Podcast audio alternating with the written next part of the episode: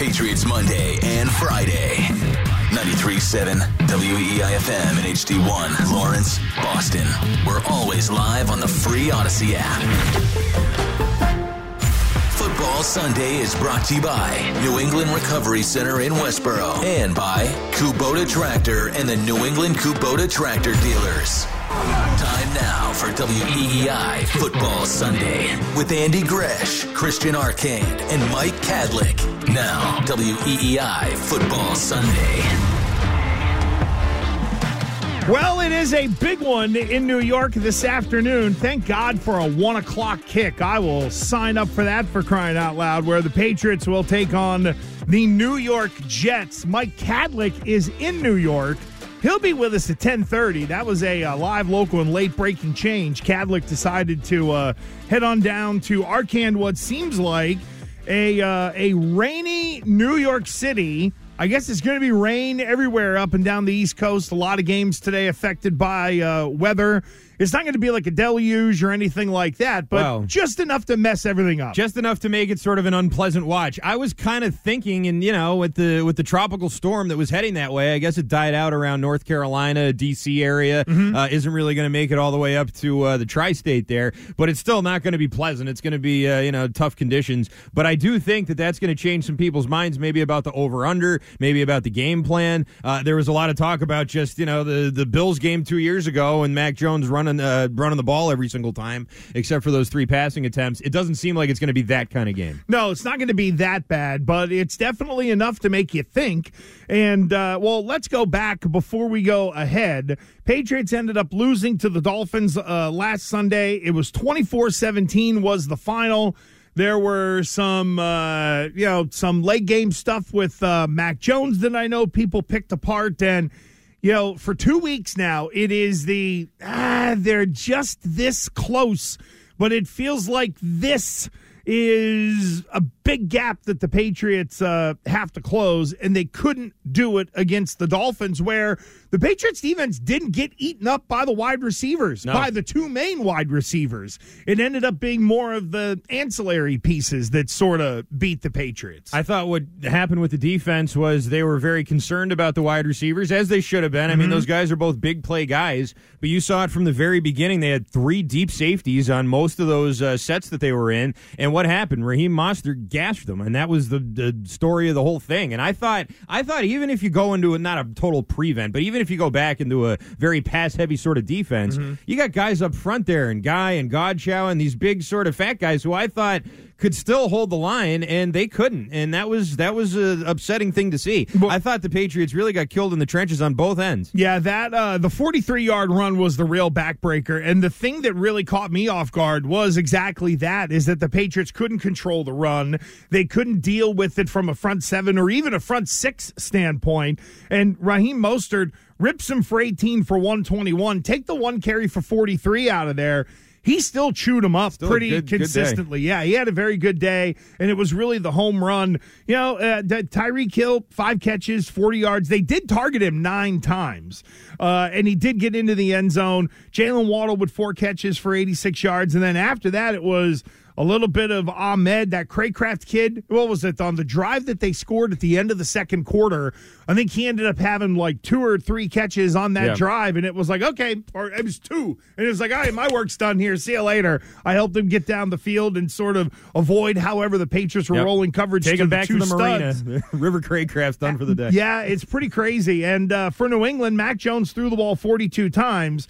But conversely, on the other side, you look at 25 carries and 88 yards, 3.5 yards per carry. Stevenson did end up getting the rushing touchdown. 5 for 25 was Mac Jones, so you kind of take that out of there because, again, quarterback runs in many ways are arbitrary. But you got they 20. Are, but Gresh, that quarterback run, his 18 yards was the longest play from scrimmage that they had the whole game. I know, which is pretty crazy. It's pretty sad. But it's 20 carries for 63 yards overall rushing. And for 2 weeks in a row now, the Patriots have not been able to get the run game going. But Arcand, I would also say, I thought they would try to line up and knock some people back a little bit. It still feels like the old Danny Woodhead, put 3 wide receiver on the field, run, draw, run game. Yeah, I'd agree with that. I think that what you saw from the offensive line was alarming. And I know that they were missing people, but they did get some guys back last week. I'm not sure exactly what it's going to look like this week. We'll let you know when the inactives come out. But the Dolphins, I thought, did a much better job of pressuring Mack than the Eagles did. And I think the Eagles have a much scarier pass rush. Everybody thinks that. And the Dolphins, based on the way they blitzed and just some of the matchups that they really exploited, I thought really made Mac's life miserable most of that game, and they shut down the run. What's interesting is that after going in and breaking it down, and I did this for TV that's going to air in Providence while we're on the air here, looking how they attacked the middle, and it was really both guards, and I think it was more of those guys haven't play, let's run some things at them and see what they can do.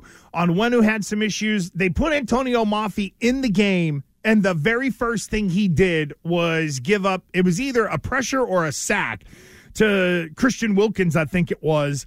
Just got beat right away. And then they ran some games at Cole Strange.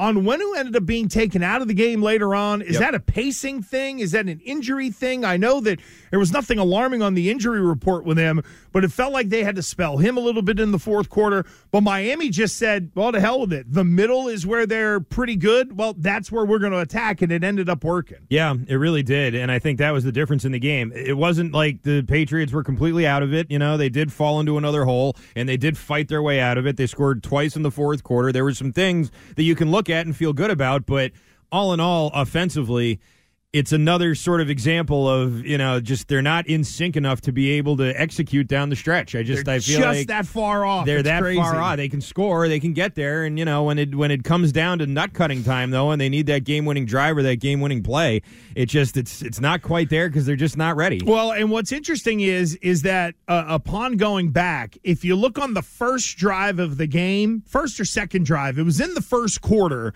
where I know that they ran some stuff at Cole Strange, and they ended up getting by him, and they threw a little twist in there. And they didn't bust that out again until the fourth quarter, a version of it. It looked different, but it was still basically the same concept in terms of where they were rushing and the gaps they were attacking. And you give the Dolphins credit, Vic Fangio and crew, they were smart enough to sit on that and wait until what turned into a 4th and 2, critical play at the end of the game, ran it back there again. I know a lot of people were all over Mac about, not making a better throw in that instance. And when you go back and look at, that's why middle pressure is so difficult, because it forces the quarterback to go one way or the other, and whichever way they're leaning to throw the ball, that's normally the way every quarterback kind of rolls. Mac just kind of had to take a step back and make the best throw that he could, but you give the Dolphins credit. They were very smart and strategic as to where they attacked and when they attacked. Yeah, and also Mac made those throws. Like, he stood there, he took a bunch of shots, especially in that fourth quarter, and he made those throws. I mean, they didn't win the game, but I was impressed with him. I was impressed with the way that he sort of handled all that and the way he was able to get those throws off and still have some touch and accuracy on them. But, you know, you're not going to win games like that when your guy's getting rushed that much. Before we come off it and move on to this game today, the Pop Douglas benching, with a couple of days of hindsight to think about that, do you feel differently about it? No, I don't. And here's what I keep landing on. If you have plays that you can run, is Pop Douglas so specifically good that he's the only person you can run those with? I mean, if you look at the play where he ended up fumbling, it was a basic route concept. It was nothing special. So you mean to tell me that I can't put Juju in that spot? Or you mean to tell me I can't put Bourne in that spot? That I have to have, that we're down to the point to where conceptually on offense, we have to have a 6th-round rookie in there to be able to run it? That's the part that bothered me. And the other thing, too, is we in sports want consistency. We love consistency until we philosophically disagree with it, or the Patriots lose a game when Bill sets a guy down for what? The probably 15th time since we've all been watching the Patriots. So because it wasn't anything that Bill, it wasn't out of the ordinary, and I've got plenty of other people to run those routes. If DeMario Douglas is that important that I have to have him in there to run those, then there are bigger issues with the Patriots' offense than I think. Well, I think those issues do exist, but I'd also say this, in the interest of consistency, Zeke Elliott fumbled in week one. He didn't get benched. He got 5 more carries after that, and they kept him out there. So, you know, Zeke Elliott also has 6 years of history with 3 fumbles in NFL games, and Pop Douglas was trying not to fumble at McGurk last year. That's true. All right? So I think there's a little difference in terms. Well, I mean, there is, but if you bench the guy who fumbles or you don't, right? I mean. Well, but you bench a veteran. Tell me the last veteran that they benched for it. Tell me the last rookie they didn't. That's the difference, is that Bill wouldn't do this to Ridley, maybe? Bill doesn't do this to, and you know what? And that's actually not a bad example, because if you look at the amount of fumbles Steven Ridley had in his career, it's more than Zeke has had probably in his whole NFL career. In fact, you could probably take 1 year of Steven Ridley. That was a habitual problem that ultimately they kind of lived with. This is about being a rookie. Now, the one thing that I will say about Ramondre Stevenson's comments is his are out of context. He's looking at the DeMario Douglas thing, and it's not apples to apples. Right. Because the difference with Ramondre was he also couldn't block on third down, so he was going to get people killed. So when Ramondre Stevenson says, hey, I hope it's not as long as what I did, well, Pop Douglas doesn't have to line up and block in the backfield. As long as he takes care of the ball security, he's going to get out there sooner. Whereas with Ramondre, he was fumbling, and he didn't know how to block on third down. Yeah. But as soon as he fixed it, he was back in week 4 of that year. So I think it's good that Ramondre stuck up for Pop Douglas. The situations were a little different because the running back, in an era where we try to devalue running backs, we can compare him to a wide receiver and say there's more on Ramondre's plate because he actually had to block. Yeah, and that's totally fair. Let me just ask you this then. Do you think if Douglas played more, the game could have ended differently? I think that having him out there would have presented maybe some matchup problems that guys like Juju Smith-Schuster and Kendrick Bourne don't present. And that's not because he's so much better than them. But, you know, I mean, Julian Edelman was a 7th-round quarterback, and he could get open in 2 steps. If Douglas can get open quickly, that's important when you're getting the pass rush at you. If Juju can't do that stuff, or if Bourne can't mix in. I mean, Juju had 6 targets. Bourne had 9. Again, we're clamoring. So we're going to make a mountain out of a molehill for a 6th-round rookie. That's what we're doing now. That this guy who has proven what? Nothing. He's good so far. He had a good camp. He made the team. Bill likes him. So you've got... and again, Parker had 8 targets, too many for me. I don't like that. But Henry had 7, Schuster had 6, Bourne had 9 targets. Do we have to today then steal some targets away from the vested veterans to throw it to Pop Douglas if he's that good, allegedly, which we haven't seen? And I'm a Pop Douglas guy, but good Lord, what do we build? He's done what? Does he have an NFL catch? Well, he had 1 that he fumbled. Yeah, he fumbled. Yeah. No, he had a couple. But this guy's going to change the game? Like, I just – because why was Edelman getting open? Was it because Edelman was great or because they did a good job of calling offense? Because what is the difference between Troy Brown, Wes Welker, Danny Amendola, Julian Edelman for 20 years? The commonality was the offense and that you actually threw the ball to the slot guy. So – I don't know if it's the chicken versus the egg. Maybe DeMario Douglas will go on to catch 110 balls this year and be the rookie of the year. I just feel like that we're overrating a little. Like, I don't know what DeMario Douglas would have done on 4th and 2 that might have changed that last play of the game. Well, that's a fair thing to say, too. But also, it's not just me switching. Bill Belichick switched. Week 1 in the 2-minute drill at the end of the game, Juju Smith-Schuster wasn't out there. You remember that? Pop Douglas was out there. Kayshawn Booty was out there. And maybe they shouldn't have been. But that was a decision that they made at the end of that game. And, you know. And both guys didn't play the next week. Well, Douglas did until he fumbled. But, well, there you go. All right, then. So, and then Booty got sat down, and then now here's Devontae Parker. I don't think... Well, the point is they lost again, too, and the offense wasn't that great, I guess. No, there's definitely that. And again, Mac threw for 231, and it was kind of spread out across the board. I think what the Pop Douglas thing is really highlighting, if we're looking at it from an expectation standpoint, is that the Pop Douglas thing highlights the fact that Juju is off to a very slow start. And here's my question. What is he? They line him up out wide in camp. I mean, nobody played during the preseason, which I think every coach is now going to reevaluate the way teams have gotten off to a slow start. I just don't know what Juju is, because when he signed here, it was, oh, there's your slot guy.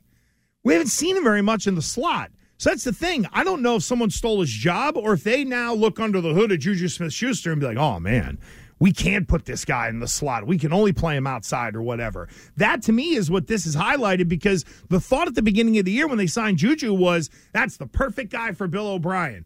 And we haven't seen it yet. And if DeMario Douglas beats out Juju Smith-Schuster for the slot job, then that guy better have a role on the outside, because if not, there's no place for Juju to naturally fit on this offense. A lot of money for a guy with no role. And that's that's also my cautionary tale on everybody, dipping themselves in oil and running naked through the streets for every wide receiver that makes like a great one-handed catch, for crying out loud. We got a lot to unpack. We will get to our buddy Kadlik, who is down in New York City. So Arcand and I are going to unpack this next. Is it just business as usual against Zach Wilson? Doesn't Steve Belichick and Messi Mayo just know how to torture this guy? So do you just go out with the same game plan, or do you got to tweak it up a little bit? We'll get to that. We'll go to New York. We'll talk to Kadlik right now. Stiz is back after a week of sounding like Lou Holtz. Lou Holtz. I mean, good grief. It was rough. It was rough. Well, Stiz is back. He's ready to trend. The Greg Hill Show, weekdays 6 to 10. Now, here's what's trending on WEEI. Trending is brought to you by your New England Ford dealers, where they are celebrating Truck Month. Defeat any task with the capability and technology of Ford F-Series, America's in-stock and best-selling trucks for 46 years straight. The Red Sox are now tied with the White Sox at one game apiece after losing last night 1-0 at Fenway Park. Despite the loss, Nick Pivetta earned a no decision in his individual record as he struck out 7 and only walked 1. He gave up 3 hits and 0 runs through 7 innings. They'll play the third and final game of the series later today at Fenway. First pitch at 1:35. Cutter Crawford will take the mound for your Boston Red Sox. He'll face Mike Clevinger for Chicago. Will Fleming and Joe Castigs will have the call for you right here on the Shaw's and Star Market WEEI Red Sox Network. Shaw's perfecting the art of fresh. Cooper Boardman will get you ready for the game starting at 12:35 with the Mass Mutual pregame show. Mass Mutual Insurance Planning Investments. We're coming up on the final week of baseball for the year. After today, the Red Sox will have 6 games left of the season, 2 with the Rays and 4 with the Orioles. Today's the big day for the Patriots and what most people are calling a must-win game against the Jets. The weather probably will be a factor as showers and rain are expected. Temps will be in the low 60s. The Pats have got the best of the Jets the last 14 times the two teams have met. We will be without 3 of our top 4 cornerbacks as Jack Jones, Marcus Jones, Jonathan Jones are all out. All the Joneses, all gone. 4 other Patriots players have been listed as questionable, including Christian Barmore, Mike Onwenu, Sidi Sow, and Cole Strange. Jets left tackle Dwayne Brown is also out for New York. Few great college games yesterday as Ohio State beat Notre Dame 17-14. Oregon crushed Colorado 42-6. Florida State beat Clemson 31-24. Ole Miss lost to Alabama 24-10. And BC lost to Louisville 56-28. I'm Stiz. That's what's trending now on WEEI and WEEI.com. More Football Sunday with Gresh and Arcand right after this. We're back to WEEI Football Sunday on WEEI.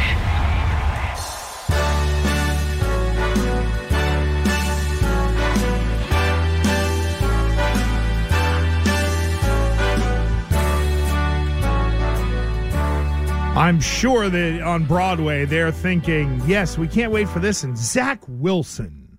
See how it stopped? It was like, oh, start spreading the news. Right on beat. Spread the ball around. Start throwing some picks today. Oh, my God. It's time for your Cars for Kids storyline, brought to you by our friends at Cars for Kids. And is it business as usual against Zach Wilson? Do you just do the same thing you did last time? I don't know if this quarterback has grown. I know you have a new offensive coordinator in Buddy Hackett, who just sucked in Denver last year, and now he doesn't have his binky in Aaron Rodgers. But, by the way, Buddy Hackett was also a guy who never called plays. He's another one of these offensive coordinators who, like, got a head coaching job as an OC but never really called them. Right. But now he's got to call him for Zach Wilson. And It was just, all right, if we lay back, this kid will throw him to us. Still the same thing, or do you got to go after him? What do you think? I think going after him is smart. I mean, he is in the one game last year, he threw for 355 yards. So, I mean, it's not like he can't ever run an offense or anything. He did throw three terrible picks in that game. Devin McCourty picked off two of them. One of them was like a throw to the sideline. He was trying to throw it away, and McCourty picked him off on the side. You remember that? I do. Oh, my God, it was ugly. And the kid was almost crying in the post-game press conference. Yeah. That was the infamous, we'll see him in 2 weeks. Right, and then 2 weeks later, he was even worse. He got pants. You know, that's sort of the point, I guess, is that Bill does have certain quarterbacks that he's very good, and they almost always play for the Jets, whether it's Sam Darnold or I guess Sanchez got him a couple of times, but it wasn't really because of him. But you've seen it, you've seen it over and over. There's some other guys now. What's his name? Justin Herbert, always has a hard time with Belichick. He sometimes is able to zero in on some of these quarterbacks and really get to them, and I think that's the case here. One thing that may be different is that Breece Hall's playing. Yep. And you have to respect that a little bit more. Dalvin Cook wasn't on the team last year either. I know he's off to a very slow start. He's not looked good, but Hall has. He didn't get the ball much in that Dallas game, but he certainly has. One thing about Nathaniel Hackett, I don't know if you saw this, Gresh, but they were asking him about the Dallas defense, and he goes, well, I think I really overlooked Micah Parsons. And it's like, how do you overlook Micah Parsons? He's one of the best defensive players in the league. You overlooked the one main guy you have to watch out for on that team. So maybe that. Oh my God. Maybe Hackett will overlook Matthew Judon this week. How do you say that as, I mean, how in the world do you say that as a coach? Well, we kind of, we didn't think the best about Micah Parsons. And then he blitzed us and pass rushed us and made 10 tackles and just ate us up. You're right. Like, oh my God. Hackett, we underestimated Micah Parsons. Like, why would you? Why? How? You're right. Of all the guys to underestimate. I mean, that dude has been on fire. He is arguably the best defense. You know what he reminds me of is when Khalil Mack first came into the league. I know once Khalil Mack kind of got away from the Raiders and then went to the Bears. Individually, it kind of went downhill for him, but my God, how do you miss on Micah Parsons? And then I know for the Jets, Bill Belichick doing his draft games got highlighted this week by the fact that the left tackle that the New York Jets had to settle on when they couldn't get Broderick Jones with the pick that they wanted to in the draft because the Patriots allowed the Steelers to jump in front of them. They settled on veteran Dwayne Brown. During the week, it was, I trust Dwayne will be out there. Well, he's on IR for the next 4 weeks. So are the Jets back to Makai Becton, I guess, at left tackle now? I heard it could be Max Mitchell. I heard it could be Becton. I heard it could be Billy Turner, who they signed from, I think, the Broncos in the offseason as a free agent, sort of a swing tackle guy. He's Calvin Anderson of the Jets. I think he is, yeah. So I don't know. I'm looking at our lads right now, and they have Max Mitchell there. I don't know if he's going to be the guy starting or not, but those are some options that they have. That's that might be one of the places to attack. He covers the Patriots for WEEI.com and is normally with us for the first hour of WEEI Football Sunday. However, he's down in New York. Joining us on the Harbor One Hotline is our Patriot guy, Mike Kadlik. And, hey, Kadlik, what's it like down there? Let's just start with the weather. How ugly is it? It is ugly. What's going on, fellas? Happy Sunday. Oh, yeah. Good being out there with you. But, no, it's good. We're down at MetLife, and I'm standing outside on the concourse outside the press box watching all these miserable tailgaters because it is rainy, it is foggy. It looks like it might clear up for kickoff, but right now it is it's gross out here. That's for sure. All right. Well, if that's the case, then Mike, if it's not going to be good conditions, but certainly not historically bad ones, how do you think that affects the gameplay? How do you think that may reaffect now the strategy for each team? Yeah, I'm sure as you guys have already talked about, this feels like a low-scoring game anyway. I know you guys will get into the betting angle later with the total. The total's low, but both teams, good defenses. Both teams, as of right now anyway, subpar offenses. So I think they're both going to want to go on these, long, methodical drives, try and keep the other team's offense off the field, slow it down, score as many points as they possibly can. But it feels like it's going to be low scoring. Again, it's not the bomb cyclone or whatever the heck they were talking about earlier in the week. It's not like that weather-wise, but it's going to be wet, so they're going to want to – I could see the Patriots just trying to, you know, at least on offense, win the game slowly but surely, score like 17 points, hold the Jets to 9, and then get out of here with a win. And, again, that would be a win because we talk about, like, this team being 0-2, going to 0-3. No matter what, you need to win this game somehow, and even if it's ugly, a W works. So. Kadlik, I asked Arcand this earlier. We know that Steve Belichick and Gerard Mayo were able to really frustrate the hell out of Zach Wilson. That's why the Jets went and got Aaron Rodgers. Zach Wilson's back in again. Is it the same game plan? Let him throw it to you, or do you got to change it up a little bit with a new OC and two different running backs? No, I think it's the same old-fashioned game plan with Zach Wilson because, again, you're right. They went into this season with Rodgers, with, you know, a better, I guess, offensive personnel around him with the two backs and Garrett Wilson. But, I mean, it's still, at the end of the day, it's still the quarterback throwing the football. He's turnover-prone. As much as people might want to think that he's, you know, been under Aaron Rodgers' wing and been able to learn from this guy, it's been like 3 months, and now he's not even in the facility. He's in California, you know, rehabbing. So, it is the same old Zach Wilson. I think that's the same thing. You pressure him, you get to him, you put Christian Gonzalez on Garrett Wilson, and you make everybody else beat you. And that's sort of going to be the game plan here. And I think, again, they talked that the Zach Wilson throwing into those defensive meetings on defense, I think he's going to – that's the plan is going to make him try and do the exact same thing today. So, yeah, get after Wilson, and you should be all set here. You said put Christian Gonzalez on Garrett Wilson. They have to because all their other corners are hurt. How is that going to affect the secondary? And do you think that as lousy as Wilson has looked in the past, there's no Devin McCourty this year. He picked him off like a dozen times last year, and you're down three of your top four corners. Yeah, that is obviously the hard part here is, again, you're down the three Joneses. So it's Christian Gonzalez and Miles Bryant. And so this really feels like Christian Gonzalez's first true test because the last 2 weeks, even though it's been against Brown and Smith and then Waddle and Hill, it's sort of been a rotation there. He's seen some of it and then rotated off, et cetera. Now he's the number one corner.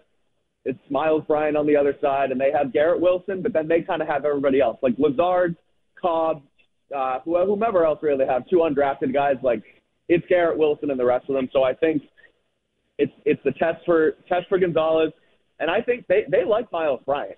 Like the Patriots like Miles Bryant. They like what he can do. I think they trust Bryant on the other side for today. Because if you let Gonzalez sort of again take out Wilson and then you piecemeal the rest together. So we always talk about Miles Bryant and everybody thinks he stinks. The Patriots like him. He hasn't been as bad as advertised this season, so that's sort of what is going to be on defense, and I think that's going to be their run. I agree. I think Bryant's made some plays this year for sure. Last week, Mike, we saw the Patriots really struggle with the Dolphins' run game, in part because the Patriots had three deep safeties a lot of the first half anyway and sort of allowed for that. Do you think they really switch that up and try and plug up the run lanes and maybe allow some of these receivers to get down the field a little bit? Are they going to overemphasize the run, do you think, today?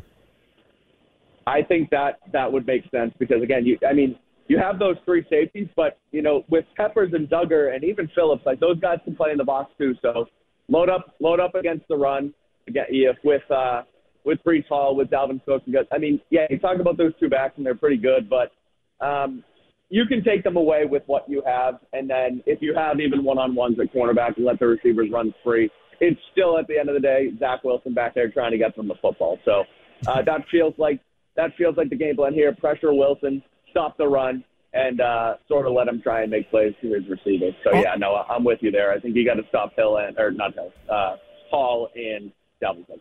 Our Mike Kadlik is down at MetLife Stadium, and he is with us here on the Harbor One Hotline on WEEI Football Sunday. So he only got 13 snaps last week. How does Jalen Mills fit into the game plan today? I feel like this guy's going to see some reps at corner. What do you think?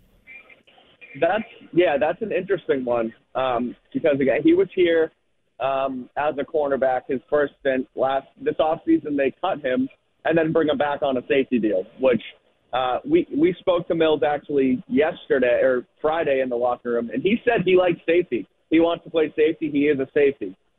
He said he wouldn't divulge on whether or not, obviously, they have asked him or put him in the cornerback mix this week. It wouldn't shock me to see that, Gresh, because, like you said, he only played 13 snaps at safety last week. So if he's here, if he's active, you want to get him in the game plan. He's played cornerback here before. He has been your number one cornerback over the last 2-3 seasons since he's been here. Now you have Gonzalez. You have Mills. I don't know. It's with Mills playing safety the last few weeks, not really having much cornerback reps. I don't know if I'd prefer him or Bryant there. But again, with the injuries you have at corner, I could definitely see them mixing in Jalen Mills here and there. Get him some reps. He's been relatively comfortable there before, so. Wouldn't shock me to see him on the outside. Mike, you mentioned guys in the locker room. We were there on Monday, Jones and Mego and I for Patriots Monday, and it definitely seemed like there was a bit of a cloud over everything. And, you know, over the course of the week, Mac sort of had some, press appearances where he was saying certain things. Bill Belichick had the quickest Friday appearance he's ever had, maybe in 20 years. Does it seem like it's different this week? I know it's sort of hard to really judge that this early in the season, but does it seem like maybe there's added pressure this week that maybe you haven't seen in the past? No, definitely there is. Again, that Friday Belichick press conference was, granted, I've only been here for two and a half years now on the beat, but that was one of the weirder things I've seen from him because Friday is usually, again, we've talked about Friday Bill. He comes in with a smile on his face, greets Happy Friday. Gives us definitely more of an answer than a 3-minute scurry off. So that was strange. As far as the rest of the locker room, look, I think we're talking about these players only meetings and what have you. And I don't know if we're really making a big deal about it or not. But I mean, at the end of the day, you're 0-2.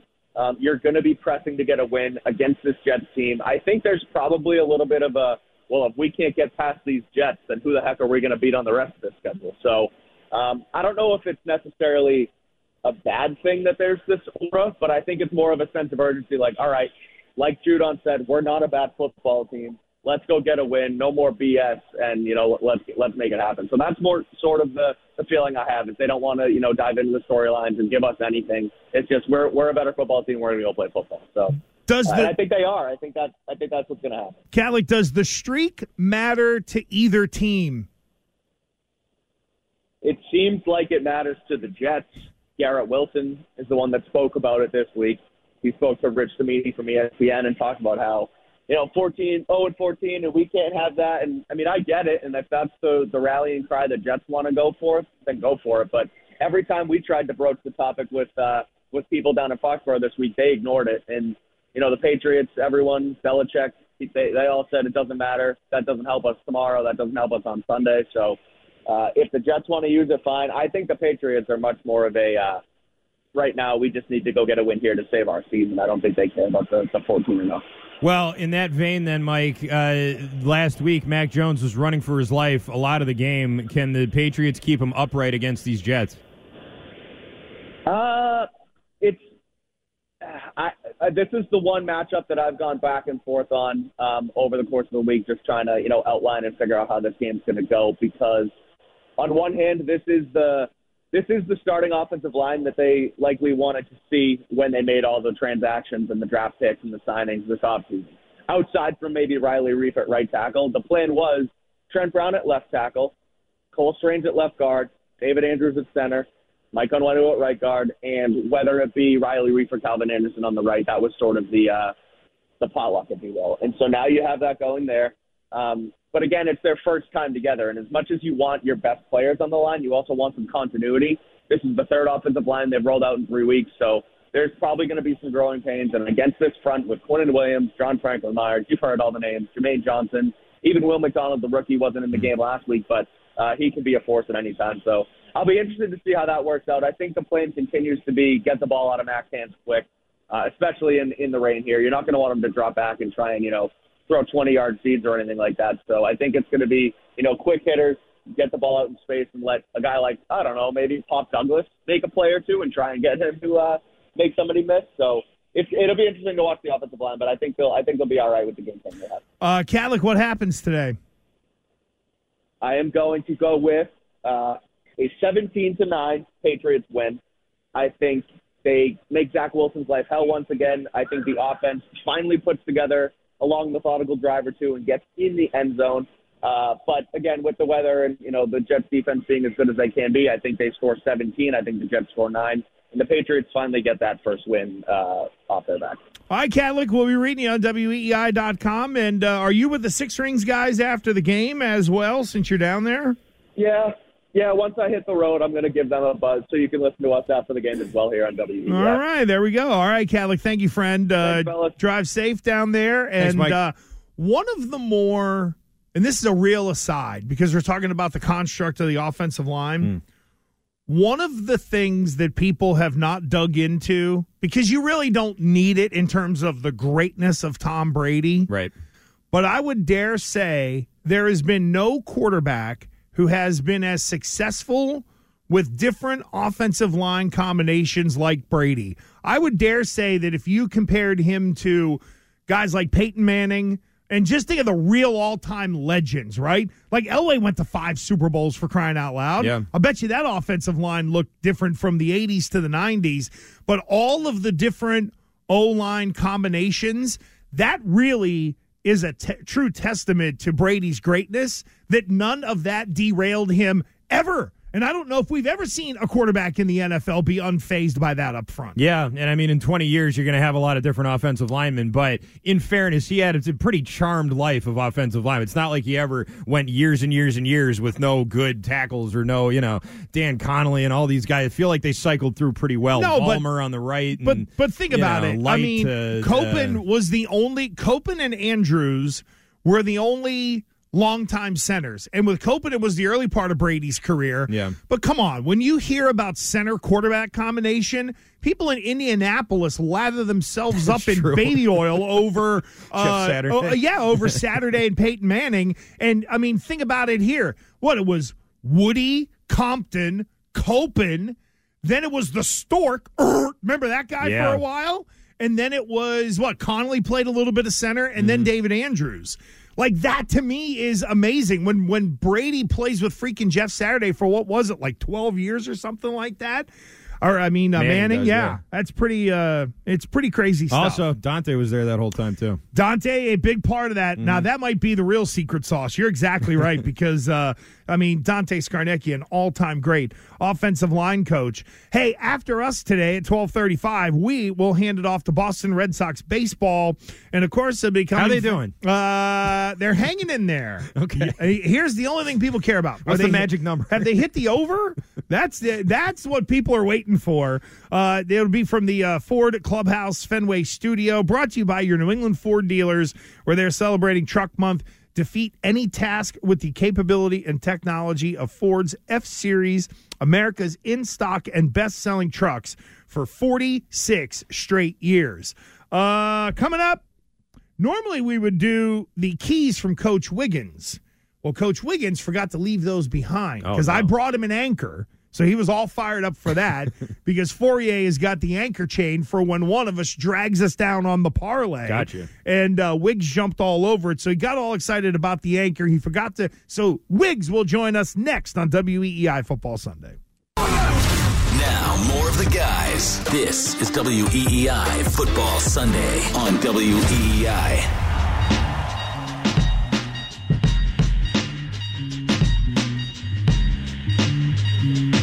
Coach Wiggins will be up in a moment or two to give us his keys to the game, and then we will talk with Tommy Curran of NBC Sports Boston at 11 o'clock. And since Coach Wiggs didn't do his God-given duty of leaving these keys behind for us, and we're waiting for him to call, we'll talk to Phil in New Hampshire on WEEI Football Sunday. Go ahead, Phil. Happy Football Sunday, guys. Happy Football Sunday. Same to you, friend. What's up? Mr. Gresh, got to tell you, I'm all for giving Tommy his flowers. Tom Brady deserves all the flowers he deserves, but you were giving him some that belonged to Dante Scarnecchia. That is the key to the offensive line and Brady succeeding with that offensive line being basically a Lego set. Dante Scarnecchia was brilliant. He was the best, and if we don't realize how much we're missing him, then we're really missing him.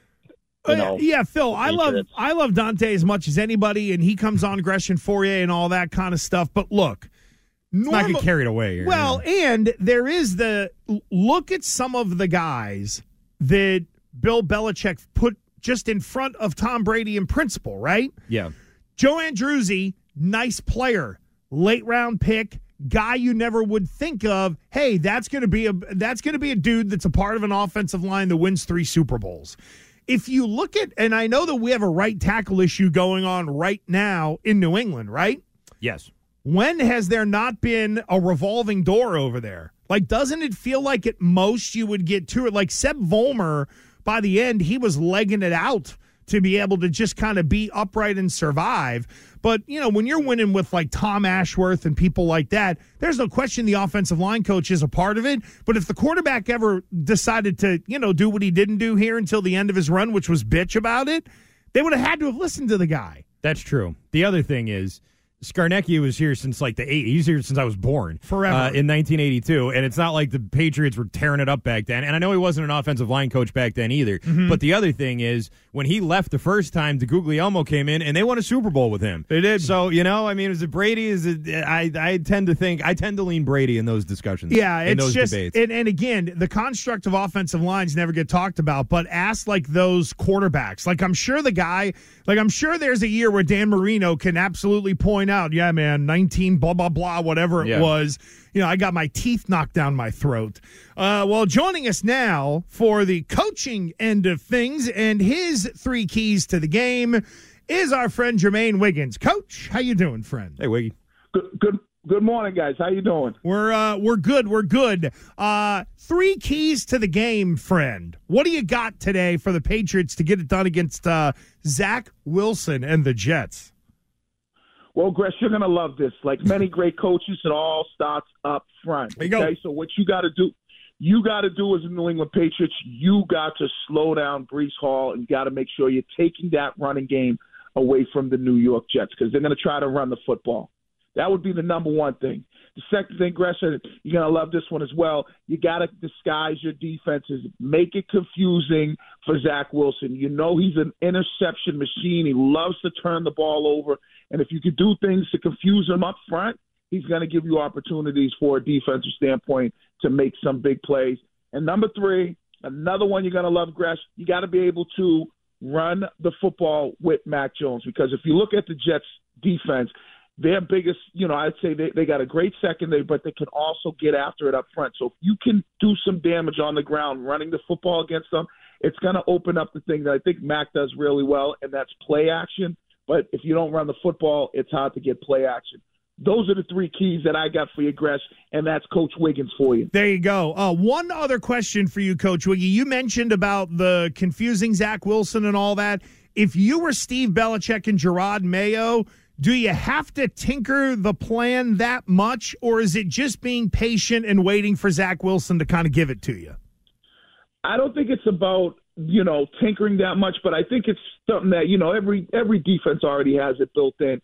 You show 2 high safeties, you roll down late, you give him a look because you know he has a hard time reading defenses, and sometimes he'll throw interceptions to defensive players that'll be standing right in front of him. So you don't have to confuse him a whole bunch, but if you throw multiple things at him just to get him, especially pre-snap, I think you're going to put a lot in his head, and he just hasn't. He's not like Mac Jones. I'll give Mac Jones credit. He doesn't make a lot of bad decisions because defenses confuse him.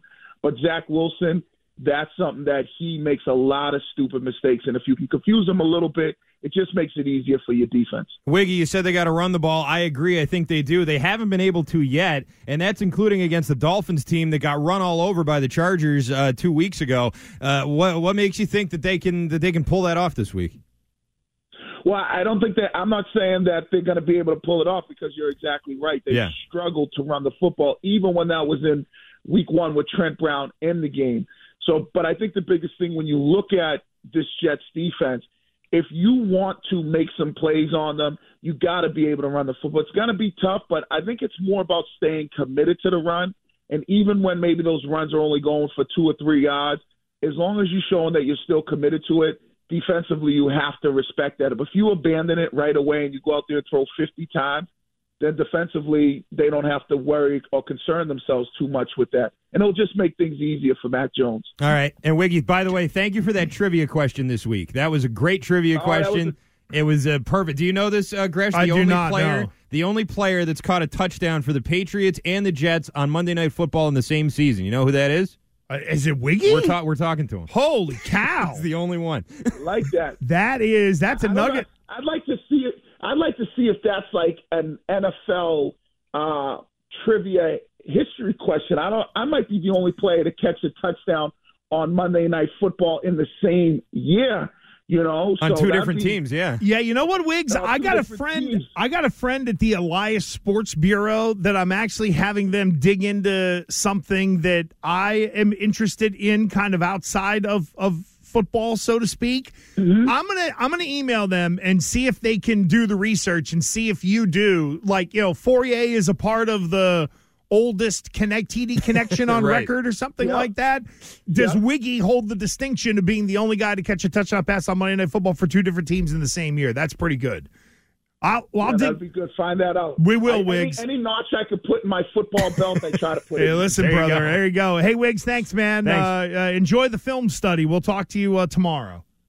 All right, thanks. All right, man. There we go. There goes Jermaine Wiggins, part of the Greg Hill Show, 6 to 10 a.m. right here on Boston and New England Sports Original, WEEI. Tommy Curran of NBC Sports Boston joins WEEI Football Sunday next.